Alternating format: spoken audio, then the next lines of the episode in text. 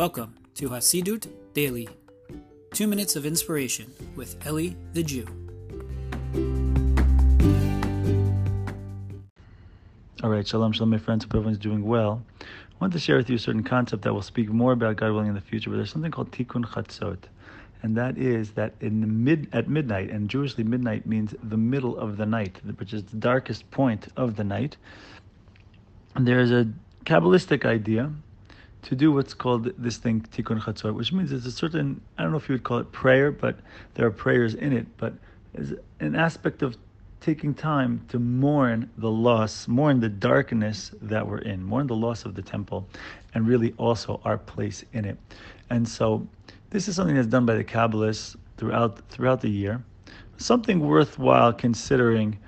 Um, really, I think any Jew can be involved in, in, in doing this during this time of year, right? During the nine days, during the three weeks, during this time of Jewish, this mourning period of the year that we're in as Jews, where we commemorate the destruction of the temple, destruction of the Beit HaMikdash. So something to consider. And so, while being involved in this, so I was thinking about different things that like, different things that were, were these things that these decisions that I made. Were they mistakes? Was it the right thing to do in that situation? Because sometimes we get this perspective that that uh, what a test looks like, what a spiritual test or a spiritual issue looks like, is that like okay, we have there's a certain thing that we're supposed to do, or a certain thing that's clear, and then there's something that's physical or emotional that's pulling me to do something negative, and we have to strengthen ourselves over ourselves to choose that right thing over that wrong feeling or that wrong desire.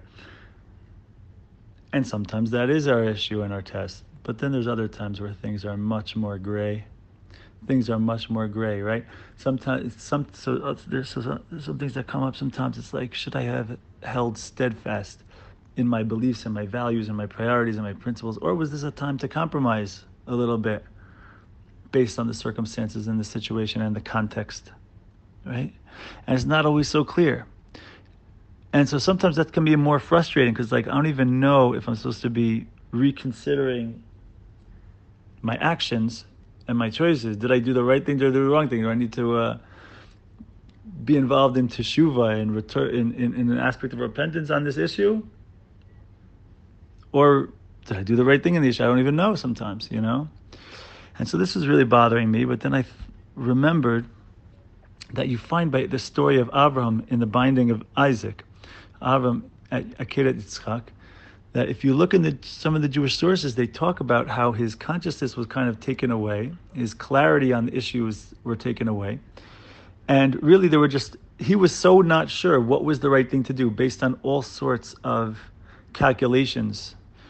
It could have been that he was what did what did God want from him to do in that situation? To go through with it, to not go through with it. There are different reasons to think that he was supposed to go go ahead and go through with, or, or, or at least try, begin the process of, of, of trying to sacrifice his son. Or the other side was that maybe he shouldn't, and maybe God really doesn't want him to, and he wasn't clear on it. And so it wasn't just this test that he knew what he was supposed to do, and it was difficult for him. No, it was that he wasn't even sure what he was supposed to do. He wasn't even sure what Hashem wanted. What is the right thing? What does God want for me to do in this situation? And so the truth is, I got a little comfort from this in knowing that that the the dilemmas and the non clarity that we're going through, or perhaps in this case I'm going through, is is something that like it's not unique to me. You know, it's not just because I'm like this loser, so that I don't know. No, but this is what the greatest people of our of of, of all time also went through right? And that's and that's something also that's written by the Hasidic books and the deeper teachings about that story about Abraham and the binding of Isaac. They say that this is that this is oftentimes what a, what a what a test looks like. It's, it's not just knowing what's the right thing and then having a struggle doing it, but it's like we're in these gray situations where it's not so clear what is the right thing to do.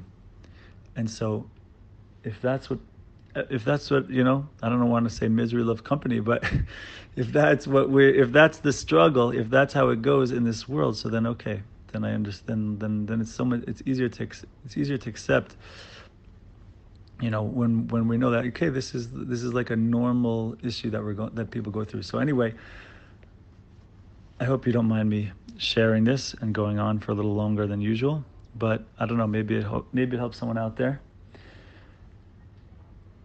Guys i hope you have a meaningful day a meaningful week and god willing we shall be blessed to see much salvation and redemption Thank you for listening to the Chassidus Daily Podcast. For more inspirational content, including books, audio, and video presentations, visit elliethejew.com.